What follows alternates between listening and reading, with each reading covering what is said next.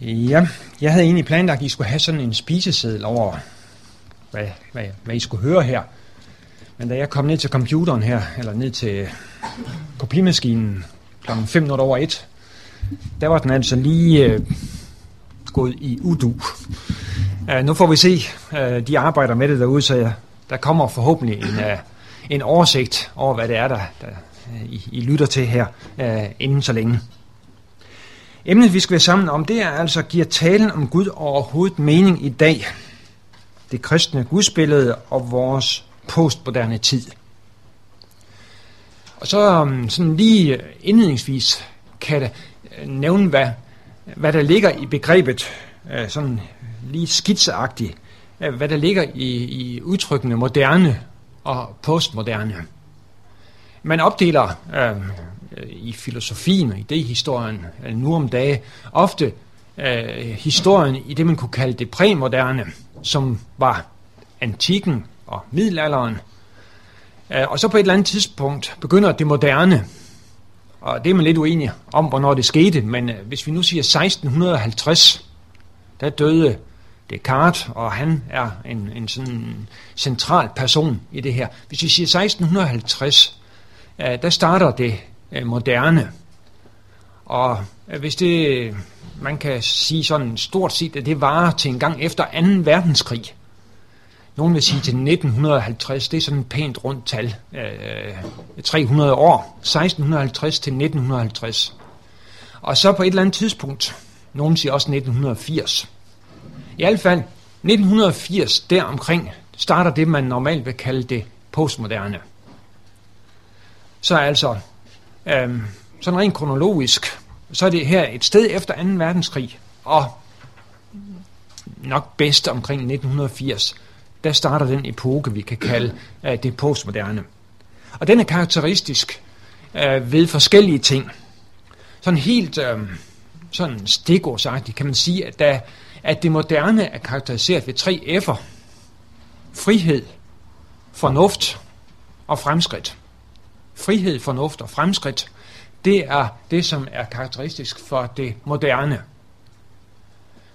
Øhm, og øh, i det postmoderne, der øhm, opgiver man de to sidste F'er, fremskridt og fornuft. De bliver ligesom sat lidt i skammekrogen, mens man fastholder øh, frihedstænkningen. Noget andet, som er karakteristisk for det postmoderne, det er øh, det, man kunne kalde antirealisme, non-realisme. Altså man tror ikke rigtigt på, at den virkelighed, vi ser omkring os, at den er der sådan virkelig og fastlagt. Det kan være noget vanskeligt for vi almindelige mennesker at, at, at forstå, at, øh, at træerne og, og, og husene, de ikke er der sådan. Øh, og måske minder man det også i lidt mere øh, abstrakt forstand, men man, man tror ikke rigtigt på, at virkeligheden er der fastlagt uden for os. Vi konstruerer den derimod med vores sprog, med vores begreber. Så øh, det er to øh, grundlæggende ting i, i det postmoderne, at man øh, er antirealistisk og på den baggrund konstruktivistisk at vi, i og med at virkeligheden ikke er der, så er vi fri til selv at konstruere den, som vi nu hver især øh, synes øh, er rimeligt.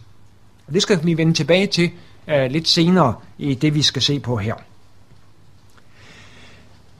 Giver talen om Gud overhovedet mening i en sådan postmoderne tid? Der kan vi i hvert fald begynde med at konstatere, at talen om Gud ikke er forstummet i og med overgangen fra det moderne til det postmoderne. Snarere tværtimod. Postmoderne teologer, filosofer og almindelige mennesker taler til synlædende glad og gerne om Gud, om den anden, om det hellige, om magten, øh, om den overmenneskelige virkelighed, eller hvordan de nu formulerer sig. Spørgsmålet er imidlertid, hvad de forbinder med talen om Gud. Hvilken gudsforståelse, hvilket gudsbillede er det, som ligger bag og som kommer til udtryk. Og hvordan er dette gudsbilledes relation til det traditionelt kristne? Øh, den slags spørgsmål kan have en lidt forskellig kontekst. Øh, for eksempel kan udsagnene om Gud fremsættes i en sammenhæng, hvor af det bliver tydeligt, at man ikke sigter til den kristne Gud. Og så bliver spørgsmålen der nærmest de spørgsmål, som jeg rejste før. Hvordan er gudsbilledets relation til det traditionelt kristne? Det spørgsmål så bliver nærmest et spørgsmål, som skal besvares inden for det, man kunne kalde den sammenlignende religionsvidenskabs rammer.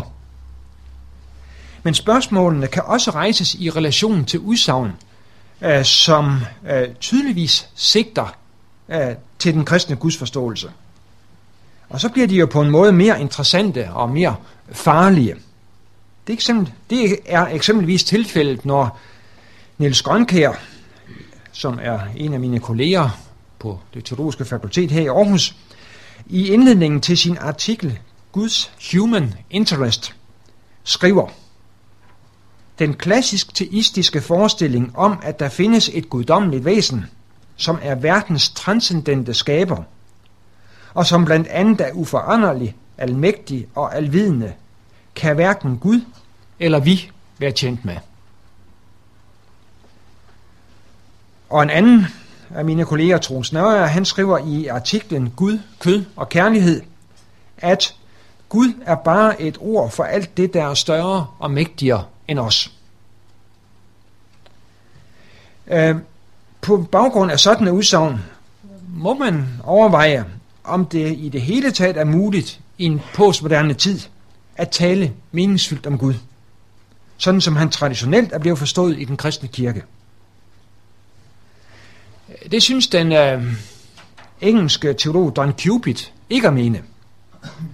Gud er efter Cupids mening død, og derfor må han nøjes, altså Cupid må nøjes med en non-realistisk gudsforståelse, som blandt andet betyder, at tro på Gud er at leve som for Guds åsyn, og at vurdere sig selv og sin verden som set fra evighedens standpunkt. Problematikken kan altså på en måde sammenfattes i spørgsmålet. Man taler om Gud, men man, kan man tale om Gud? Altså man taler om Gud med lille g, men kan man tale om Gud, den kristne Gud, i det postmoderne? I forlængelse af må man så spørge, hvad er det ved det postmoderne, som skulle hindre, at man taler om Gud, altså den kristne Gud, når man taler om Gud? Bag spørgsmålet, om det giver mening at tale om Gud i dag, ligger naturligvis spørgsmålet, om det i lyset af den virkelighed, som vi lever i, som vi selv er en del af, giver mening at tale om Gud. Kan man som et levende nutidsmenneske, med øjnene åbne og med en vis fornemmelse øh, for, hvad der tænkes inden for kunst, litteratur, film, filosofi osv., stadig forbinde noget med den kristne Gud, sådan som vi kender ham fra de bibelske skrifter. I forbifarten er det påfaldende, at det er med en typisk moderne begrundelse, at Torkel Gråsbøl afviser at kunne tro på Gud. Den afvisning formulerer Gråsbøl allerede tidligt i sin bog En sten i skoen med ordene, og lad det være sagt med det samme, den, altså bogen, rummer ikke nogen skabende og opretholdende Gud, ingen forestilling om en opstandelse eller et evigt liv. Og afvisningen af Guds troen kommer flere gange til udtryk med talen om Guds død senere i bogen. Det er til syneladende det moderne verdensbillede, som bevirker, at han ikke kan forbinde noget fornuftigt med talen om Gud, som skaberen og øh, med hele det religiøse verdensbillede. Men for mig at se, så er det jo vanskeligt at indse, at der på det felt er sket noget afgørende nyt inden for de seneste årtier.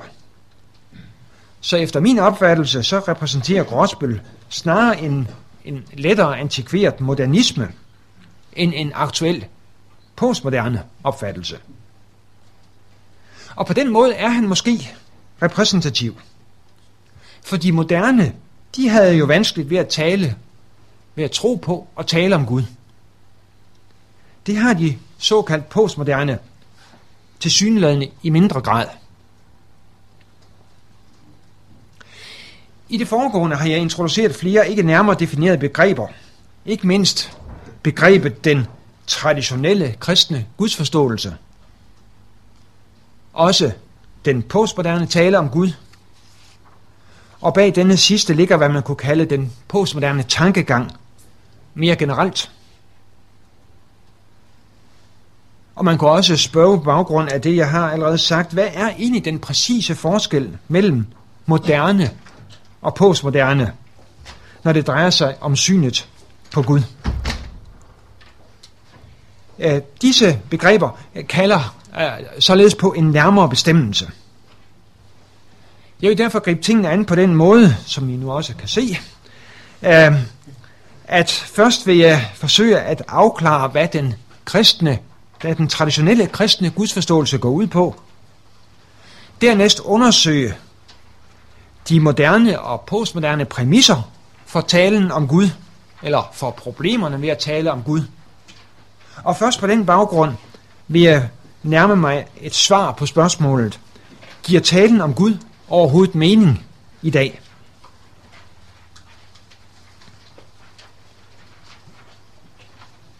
Den traditionelle kristne gudsforståelse. Den traditionelle kristne gudsforståelse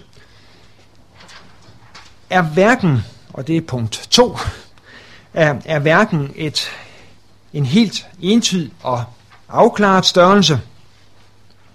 Den har tværtimod til alle tider været genstand for en vis debat. Og den traditionelle kristne gudsforståelse er heller ikke en sag, som kan, man kan redegøre for i nogle få sætninger. Og det skulle allerede være blevet åbenbart gennem alle de, de her forelæsninger, vi har været igennem nu. Øhm, jeg kunne derfor få rigtig lang tid til at gå med en nærmere redegørelse for, øh, hvad den kristne gudsforståelse går ud på. Men lad mig for nemhedens skyld nøjes med at have den apostoliske trosbekendelse i tankerne, som udtryk for den traditionelle kristne øh, gudsforståelse. Jeg tror på Gud Fader, den almægtige, himlens og jordens skaber, og på Jesus Kristus, hans enborne søn, vor Herre. Jeg tror på Helligånden, osv. Det er øh, et øh, udtryk for den traditionelle og de grundlæggende ting i den kristne trosforståelse. Og læg mærke til, at øh, det er jo Gud, det drejer sig om hele vejen. Sådan i parentes bemærket, så må man sige, at der er et enkelt element et enkelt centralt element ved Bibelens gudsforståelse, som, som ikke kommer direkte til udtryk i den apostoliske trosbekendelse, nemlig Guds handling i historien. Den kommer indirekte til udtryk gennem Guds handling i Jesus Kristus. Men øh, ellers er det jo et centralt element i både Gamle og Nye Testamente, at Gud han er den person, eller han er den, der, der, den magt, der handler i historien. Og det kommer kun sådan indirekte til udtryk i den apostoliske trosbekendelse, så vidt jeg kan læse den.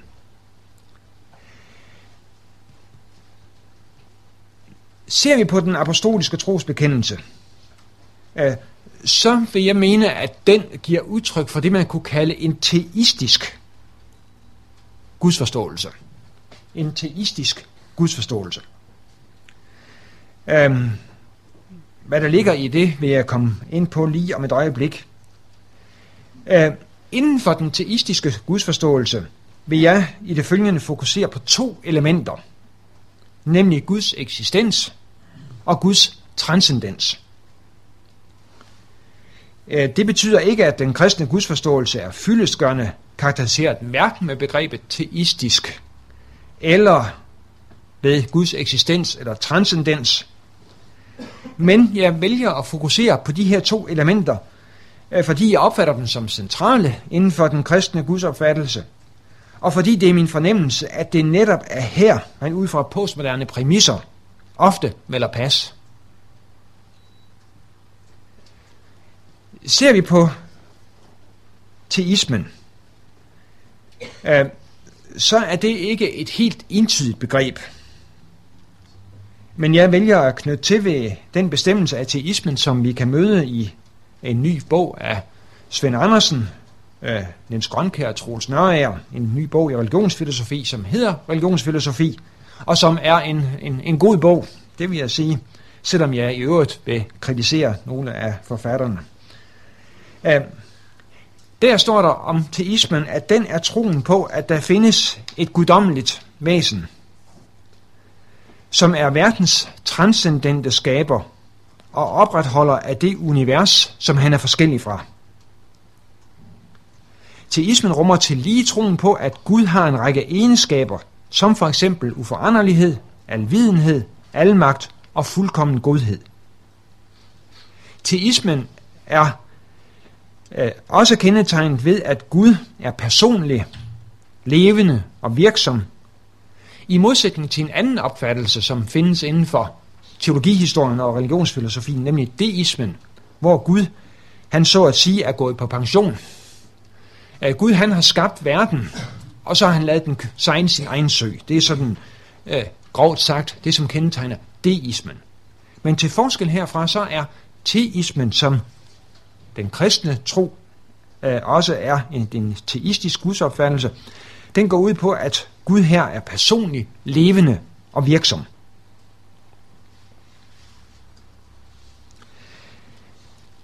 I teismen ligger som en mere eller mindre udtalt forudsætning Guds virkelighed, Guds eksistens.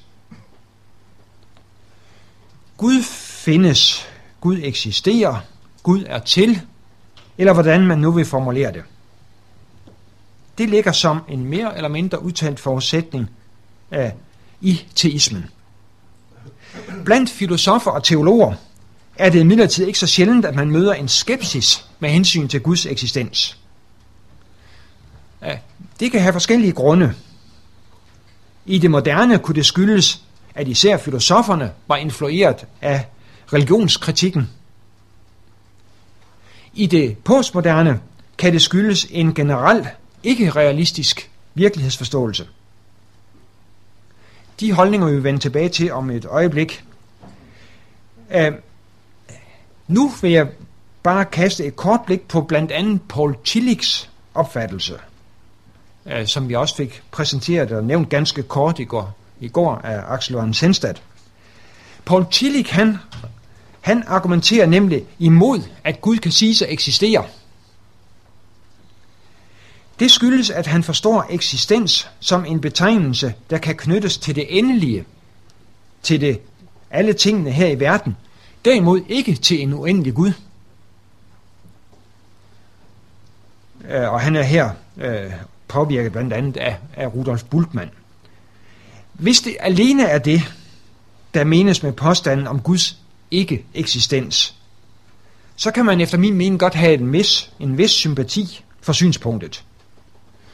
Gud er jo ikke en ting, et objekt, på samme vis som alt andet her i verden, som man kan tale begrebsmæssigt og distanceret om. Gud står, som vi også fik præsenteret her i formiddags, Gud står jo i relation til mennesket og verden. På den anden side vil udsagnet, at Gud eksisterer ikke, vel at folk flest bliver forstået på den måde, at begrebet om Gud simpelthen er udtryk for en illusion – Altså at Gud simpelthen ikke findes. Derfor vil jeg fastholde, at Gud, og også tale om, at Gud han eksisterer. Med den tilføjelse, at Gud eksisterer i en anden forstand end skaberværket. Men nu er det også ud fra en øh, mere bibelsk synsvinkel, en tvivlsom påstand, at Guds virkelighed, Guds eksistens, skulle udgøre et centralt element i den kristne gudsforståelse. For det spørgsmål tematiseres aldrig for alvor, hverken i Bibelen eller i vores kirkes bekendelseskrifter. Selv når dåren i det gamle testamente siger, at Gud er ikke til, fornægter han formentlig ikke Guds eksistens, men påstår blot, at Gud er fjern og griber ikke ind. Og det hænger sammen med, at for den gamle testamentlige jødedom var hverken en filosofisk forståelse af Gud, eller en filosofisk benægtelse af Gud nærliggende. Tager man nu et af de mere, en af de mere centrale hændelser i det gamle testamente, nemlig åbenbaringen ved den brændende tornebusk, hvis man tager og ser på den, så kunne det da ellers godt se ud som om, at her lå der en filosofisk forståelse af Gud bag. Gud giver sig nemlig her til kende under navnet Jave. Jeg er. Jeg er den, jeg er. 2. Mosebog 3.14. Der er med andre ord tale om en form af verbet være. Men ikke desto mindre så hævder øh, gammeltestamentlige forskere øh, generelt, så vidt jeg kan se, at det her det er ikke udtryk for en filosofisk opfattelse. Der er ikke tale om betegnelse af Gud som noget værende, ontologisk, som Axel han talte meget om i går. Øh, den, der er grunden til væren, den, der har grunden til væren i sig selv. Der er det hele taget ikke udtryk for troen på Guds eksistens. Den var en selvfølge. Derimod skulle Guds navnet Jave, jeg er, være udtryk for, at Gud er til stede og griber ind, altså udtryk for troen på, at Gud handler i historien. Og generelt præsenteres Gud i Bibelen ikke som den eksisterende, men som den levende og handlende Gud. Vi kan altså konstatere, mener jeg, at spørgsmålet om Guds virkelighed, Guds eksistens, ikke bliver tematiseret i de bibelske skrifter, og så vidt jeg kan se heller ikke i vores kirkes bekendelseskrifter. Alligevel må det Guds virkelighed, Guds eksistens betragtes som central i det øjeblik, Guds eksistens betvivles, fornægtes eller omtolkes, som det sker i moderne teologi. Og måske er spørgsmålet om Guds eksistens mere nærværende i Bibelen, end det hidtil er fremgået. Axel Van Stensat, han peger i bogen Troens Fundamenter på, at både alment og i Bibelen hænger væsens og, eksi- væsens- og eksistensspørgsmålet sammen. Man kan aldrig stille et rent eksistensspørgsmål om en tings eller en persons væren og eksistens i og for sig, uden samtidig at medforudsætte et spørgsmål om væsen. Det vil sige om, hvordan den samme ting eller person er. I Bibelen betyder dette forhold, at Guds eksistens aldrig bliver omtalt, uden at der bliver medforudsat en omtale af, hvordan han er. Men det betyder så vel også, at Guds eksistens er medforudsat over alt, hvor hans væsen omtales. Og det betyder vel eksempelvis, at når vi i kirken bekender troen på den treenige Gud og indleder med, at jeg tror på Gud Fader, den almægtige himlens og jordens skaber, så bekender vi troen på en Gud, som handler og som har personlig karakter. Og i et dermed bekender vi troen på Gud som den, der er, som eksisterer. Altså, Guds eksistens er givet i et med, at hans væsenstræk udfoldes.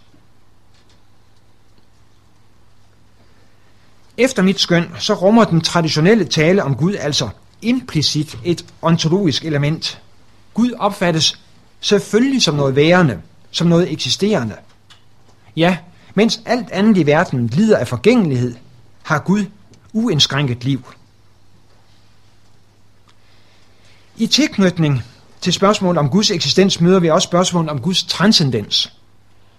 Når Gud eksisterer, når han er, hvor eller hvordan eksisterer han så? Til den traditionelle kristne teistiske gudsforståelse hører, at Gud opfattes som transcendent. I dette ligger, at Gud er udenfor og forskellig fra den verden, som han har skabt og som han opretholder. Uden for det immanente, kunne man sige eller at Gud ikke identificeres med verden. Bibelens alt dominerende svar på spørgsmålet, hvor er Gud, er, at han er i himlen. Hvem er som Herren, hvor Gud i himmel og på jord, så højt som han troner, så dybt ned som han ser? Salme 113, 5. Også Jesus taler om himmeriget og om vores himmelske far. Og Jesus lærer sine disciple at bede, Fader vor, du som er i himlene, ske din vilje i, som i himlen, således også på jorden. Den her opfattelse af Guds transcendens bliver, øh, og har været det længe, øh, genstand for intens kritik. Og det er da nok heller ikke enhver form for transcendens, som vi bør forsvare. Men hvor går grænsen? Øh, Gud han skildres jo øh, i Bibelen med menneskelige træk. Gud har et ansigt, Gud har hænder, Gud kan blive vred.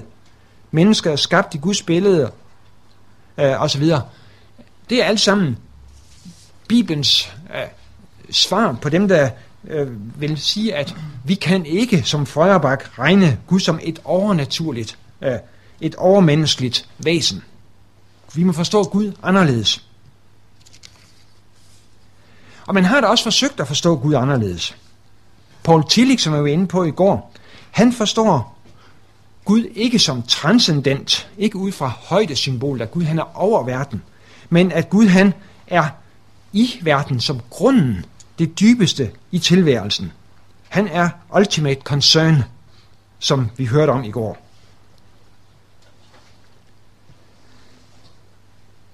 Bibelen taler om Gud som transcendent. Men Gud var ifølge de bibelske skrifter også til stede her på jorden. Det var han i Jesus skikkelse, efter Jesu bortgang i skikkelse af den hellige ånd. Og i det gamle testamente taler man om, at Gud var i Jerusalem. Han var i templet, han var i Ægypten. Vi møder tanken om, at Gud var overalt, eller Gud er overalt. Og i apostlenes gerninger er Paulus inde på, at Gud er ikke langt borte fra et eneste menneske. For i ham lever vi, ånder vi og er vi. Hvor Gud præcis er, ved vi ikke. Men han rummer ifølge Bibelen både immanente og transcendente træk.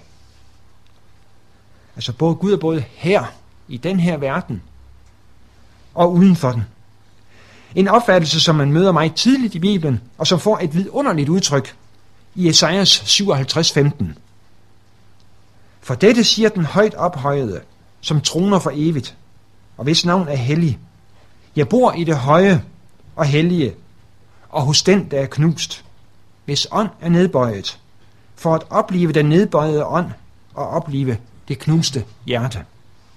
Esajas 57, 15. Gud er både den, der med sin skabermagt er til stede her og holder alle ting oppe, og den, der som den transcendente Gud er forskellig fra skaberværket. Gud er tilsyneladende både denne side og hinsidig. Både her og hisset. Vi må på den baggrund både afgrænse os fra et ensidigt, objektiverende og, kunne man kalde metafysisk gudsbegreb. Jeg skal vende tilbage til det om et øjeblik, hvad det er.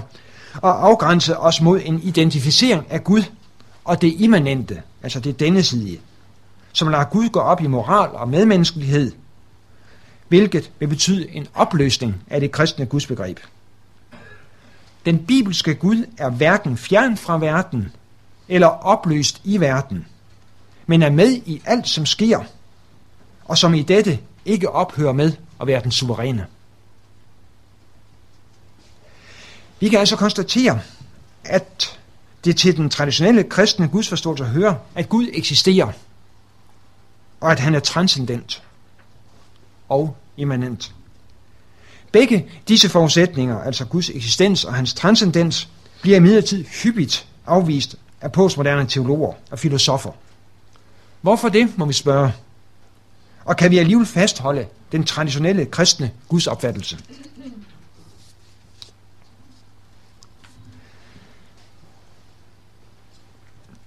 Og dermed er vi fremme ved punkt 3, moderne og postmoderne præmisser for talen om Gud. Vi mødte indledningsvis nogle markante udsagn om Gud. Den klassisk teistiske forestilling om, at der findes et guddommeligt væsen, som er verdens transcendente skaber, og som blandt andet er uforanderlig, almægtig og alvidende, kan hverken Gud eller vi være tjent med. Og Gud er bare et ord for alt det, som er større og mægtigere end os selv. Hvad må er baggrunden for sådan en udsagn? Som det er blevet antydet, så er det ikke først det postmoderne, som har problemer med den klassisk kristne gudsforståelse. Det var i høj grad også tilfældet i det moderne. Men hvad er forskellen, hvis der er en forskel, på det modernes og det postmodernes vanskeligheder med den kristne Gud? Lad mig i den forbindelse sådan lige forbi farten nævne, at indimellem kan jeg godt have problemer med at gennemskue, om konkrete udsagn om Gud er borget af en moderne eller en postmoderne tankegang. Det er der øh, sådan set heller ikke noget mærkeligt i. Al den stund, at man ikke behøver at repræsentere en postmoderne tankegang, blot fordi man lever i en primært postmoderne kultur. Man kan godt være præget af noget moderne også her, og man kan være præget af en kombination af begge dele. Og det er vel en fjer i hatten til dem, der hævder, at det postmoderne blot er en videre udvikling af det moderne, og derfor retligt burde benævnes det senmoderne. Men måske kan tingene gøres op på følgende måde. I det moderne tog man Kants kritik af erkendelsen. Man tog den filosofiske religionskritik, som kommer til udtryk hos især fire personer, Feuerbach, Marx, Nietzsche og Freud, og det moderne verdensbillede, naturvidenskabeligt baserede verdensbillede, det tog man alvorligt i det moderne, og derfor undlod man at tale om Gud. I det postmoderne er man på den ene side som regel ikke upåvirket af Nietzsches påstand om Guds død, og heller ikke upåvirket af det moderne verdensbillede og de problemer, som det giver. På den anden side er den postmoderne filosofi karakteriseret ved, at heller ikke fornuften og jeget øh, længere har den plads, som det havde tidligere. Det er også sat under tvivl, under kritik. Det betyder eksempelvis, at Kants erkendelsesteori, den filosofiske religionskritik og verdensbilledet ikke længere uden videre bliver betragtet som forpligtende. Fornuften er i en vis udstrækning detroniseret til fordel for følelser, fortællinger, intuitioner, erfaringer osv. Og derfor mener man sig på trods af Guds død alligevel berettiget til at tale om Gud. Det bliver så ganske vist en lidt speciel Gud, som vi skal se. I andre udgaver af det postmoderne taler man derimod til synligheden om Gud ganske uanfægtet af Kant og religionskritikken. Og det er en mangfoldighed, som faktisk er netop er karakteristisk for det postmoderne. At der er ikke sådan system i tingene længere. Man kan ikke sige, at der er én tendens, der er, er, er, er, den er enerådende. Der er mange tendenser. Det er netop på alle områder karakteristisk for det postmoderne. Men hvordan ser en ægte postmoderne Gud så ud? Jo, Gud må leve op til et eller flere af følgende kriterier. Og det er de sidste fire af dem, jeg har skitseret op. Gud kan ikke være en universel Gud, derimod en lokal Gud. Gud findes ikke i egentlig forstand, for Gud er død. Mennesket kan vælge mellem de forskellige guder, og mennesket kan konstruere sin Gud. Det er præmisser øh, for øh, den postmoderne gudsforståelse. Øh, og de afspejler hver for sig øh, centrale postmoderne anlæggende. Og det vil jeg lige prøve at, at øh, sige lidt mere om øh, om et øjeblik, øh, når jeg tager dem, giver dem en lidt nærmere behandling, de enkelte præmisser her.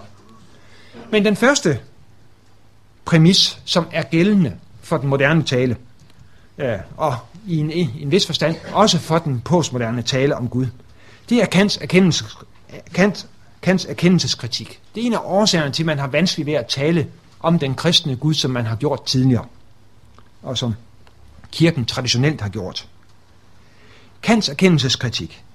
Kant er om nogen modernismens filosof. Og mange har i tidens løb udpeget Kant som ærkeskurken. Det er Kant, der har umuliggjort en realistisk tale om Gud, fordi menneskets erkendelse begrænses til det, der kan erfares i tid og rum. Menneskets erkendelse øh, og menneskets tale, realistiske tale, begrænses til det, der kan erfares i tid og rum. Og Gud ligger uden for dette. Det betød dog ikke, at Kant han blev ateist. Han lod der være plads til Gud i en eller anden form, uden for den teoretiske fornuftsgrænser, som en idé, som et postulat. Men der er rigtig mange andre, som ikke mindst på baggrund af Kant, har draget den konsekvens, at Gud ikke eksisterer. At Gud, som en fransk fysiker Laplace sagde til Napoleon, Gud er en hypotese, som han ikke har brug for. Den filosofiske religionskritik. Sammen med Kant er det primært den filosofiske religionskritik, som i det moderne har beredt vanskeligheder for en realistisk øh, tale om Gud. Alle fire hovedvarianter af religionskritikken er nemlig enige om, at Gud er en illusion. Mest kendt er Nietzsche, der drog konsekvensen af både Kants erkendelsesteori og Feuerbachs projektionsteori og proklamerede Guds død. Det naturvidenskabeligt funderede verdensbillede er en tredje af moderne præmis, som også har betydning ind i det postmoderne. I det moderne var det nemlig en udbredt tankegang, at man kun kunne have viden om det, som kunne jagtages. Og det er der, at også begrebet videnskab kommer. Altså, man kan kun have viden om det, der kan jagtages. Og det som, og kun det, som man havde videnskabeligt begrundet viden om, kunne anses for virkeligt. Dermed faldt Gud uden for det, som man kunne regne for virkeligt. Og så kommer vi til de fire øh, postmoderne præmisser for problemer med talen om en, en klassisk kristen tale om Gud. Den ikke universelle Gud. Det er karakteristisk for det postmoderne, at man vil afvise alle store, alle universelle fortællinger, som man siger. Det er en, en længere historie, som jeg ikke vil komme ind på her. Men øh, alle universelle fortællinger, øh, de er voldelige over for dem, som står udenfor. Og derfor kan man ikke have dem. Øh, man ikke kendes ved dem. Øh, og derfor må også fortællingen om Gud nøjes med at være lokal, ikke universel. Og det betyder, at Gud altså må være, hvis man overhovedet skal tale om Gud, så må han være ikke universel, lokal, og dermed på samme plan relativeret med alle andre øh, guder. Den vigtigste præmis i det postmoderne er formentlig den med den ikke eksisterende Gud. Det hænger sammen med, at den postmoderne filosofi generelt har et ikke-realistisk præg. Virkeligheden er ikke derude, som jeg var inde på før, øh, fastlagt og ordnet på forhånd. Virkeligheden konstrueres af vi mennesker, vores sprog og vores begreber. Hvor vanskeligt vi elsker have ved at forstå det her.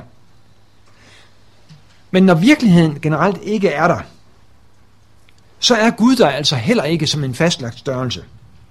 Gud er død. Eller måske går årsagsforholdet i den modsatte retning. Fordi Gud er død, er der intet mere, der står fast. Det var sådan Nietzsche han opfattede det. I og med, at der ikke findes nogen fastlagt virkelighed udenfor, ikke findes nogen fastlagt virkelighed og Gud, så står det mennesket frit at vælge den Gud, som forekommer mig mest sympatisk, som svarer bedst på mine behov. Og mennesket står ikke bare frit til at vælge den Gud, som måtte passe det bedst. Det kan også konstruere sin egen Gud, hvad enten det måtte blive i form af en slags selvstændig frihåndstegning, eller ved at stykke elementer sammen fra de etablerede gudsbilleder. Pete Hein, han øh, levede før det postmoderne for alvor slog igennem. Men han har ikke desto mindre en, en sentens, som udmærket rammer ånden i den postmoderne konstruktion af Gud. Han siger nemlig, Herrens visdom svigter ej, derfor mener han som jeg. Det er karakteristisk for uh, den postmoderne uh, konstruktion af Gud. Herrens visdom svigter ej, derfor mener han som jeg. Det er sådan en Gud, man kan have med at gøre.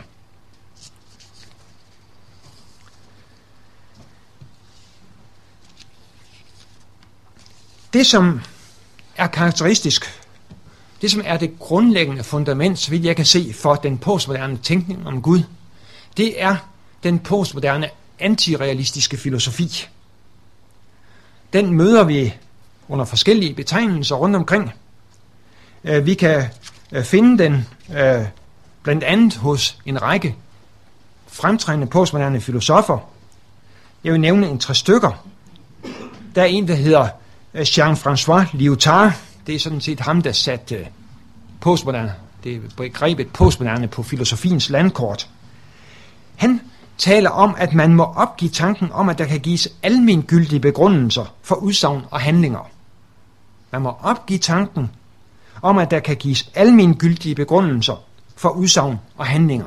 Der findes ikke noget fast uden for os, som kan begrunde øh, udsagn og handlinger. Også Richard Rorty afviser, at der findes sidste og endegyldige begrundelser for viden, hvor erkendelser og handlinger er betinget af vores historiske og vores, øh, øh, ja, vores historiske situation. Også Gianni Vattimo, som lige var på banen her i formiddags, han afviser, at vi kan få fast grund under fødderne gennem påberåbelse af objektive kendskærninger eller et objektivt fundament. Det er det antirealistiske, som er for mig at se uh, grundånden, uh, grundtendensen i uh, postmoderne filosofi. Giver talen om Gud som mening i dag? Det afhænger i høj grad af, hvilken Gud vi taler om, og det afhænger også af, hvilke mennesker vi tænker på.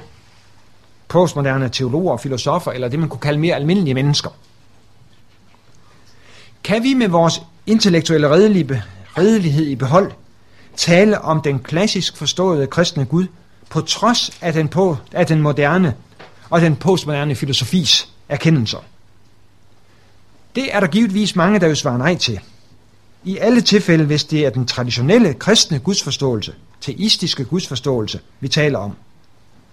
Ud fra deres generelle virkelighedsforståelse, kan man ikke tale om Gud, en Gud, som eksisterer, og som er en transcendent størrelse. Hvis vi derfor vil svare ja på spørgsmålet, om det giver mening at tale om Gud i dag, så må vi med de her mennesker sige, enten forstå noget andet ved Gud, end det man traditionelt har gjort, eller man må argumentere for en anden virkelighedsforståelse end den antirealistiske, som er toneangivende i postmoderne filosofi og teologi. Modsat kan man så også spørge, hvor alvorligt skal vi tage de her moderne, og ikke mindst de postmoderne præmisser for talen om Gud? Hvor udbredt er den her tankegang? Er det ikke, når det kommer til stykket, noget fortænkt sludder? I den forbindelse kan også nævnes, at det nu om dagen fra forskelligt hold med tiltagende styrke fremhæves, at, det ikke, at der ikke længere er rationelle grunde for at benægte Guds eksistens. Ole Jensen siger det i en artikel øh, om Løstrup, at det er mindst lige så fornuftigt at sige, at det er Gud, der gør, at det der er, er. Som at det værende beror på immanente tilfældigheder. Altså at den teologiske tydning er mindst lige så fornuftig som den ateistiske. Og i den engelsksprogede verden er den teistiske tradition, den teistiske, det teistiske gudsbillede, i vore dage med stor succes blevet videreført i, i filosofien af, af en række øh, øh, filosofer. I England er det Richard Swinburne, og i Amerika er det ikke mindst Alvin Plantinga og Nicholas Wolterstorff. Så man må altså spørge, hvor, hvor alvorligt skal vi tage det? Jeg er tilbøjelig til at mene, at vi er nødt til at tage de moderne og de postmoderne præmisser for talen om Gud alvorligt. Så alvorligt, at vi søger at påvise, at de tager fejl. Nu er det jo et noget stort projekt her, øh, for sådan en lille, et hjørne af en forelæsning. Men lad mig antyde, hvordan jeg øh, ser et teologisk, filosofisk angreb på de nævnte præmisser for mig. Det mest grundlæggende problem for en klassisk tale om Gud er for mig at se den postmoderne antirealisme. Hvis der i det hele taget ikke findes en fastlagt virkelighed uden for mig, så findes Gud altså heller ikke som en fastlagt størrelse. Og så er jeg selvfølgelig fri til at konstruere min egen Gud. En blot lokal Gud, eller hvordan? Fri til at vælge mellem de forskellige guder. Altså hvis Gud ikke er der, fordi ingenting er der, Derfor må man begynde med at argumentere for en realistisk virkelighedsforståelse. På den baggrund kan man dernæst søge at påvise, at det er muligt at tale om Gud på trods af eksempelvis Kants erkendelseskritik øh, og den filosofiske religionskritik osv. Som trin 1 må vi altså argumentere for en realistisk virkelighedsforståelse. For først med en sådan realistisk virkelighedsforståelse giver det mening at tale om Guds eksistens, og mening at forestille sig, at den konkrete virkelighed skulle kunne give indicier på Guds skaberhandlinger. At Gud har åbenbaret sig i historien på et bestemt tidspunkt osv. Denne argumentation for en realistisk virkelighedsforståelse kunne blandt andet knytte til ved den amerikanske filosof William P. Alstons arbejde. Retningen af hans filosofiske arbejde fremgår af overskriften for en hilsen, han holdt. Han var præsident på et tidspunkt for American Philosophical Association. Og han, holdt en, han havde en hilsen som præsident i 1979 til forsamlingen og til, især til, til sin hustru.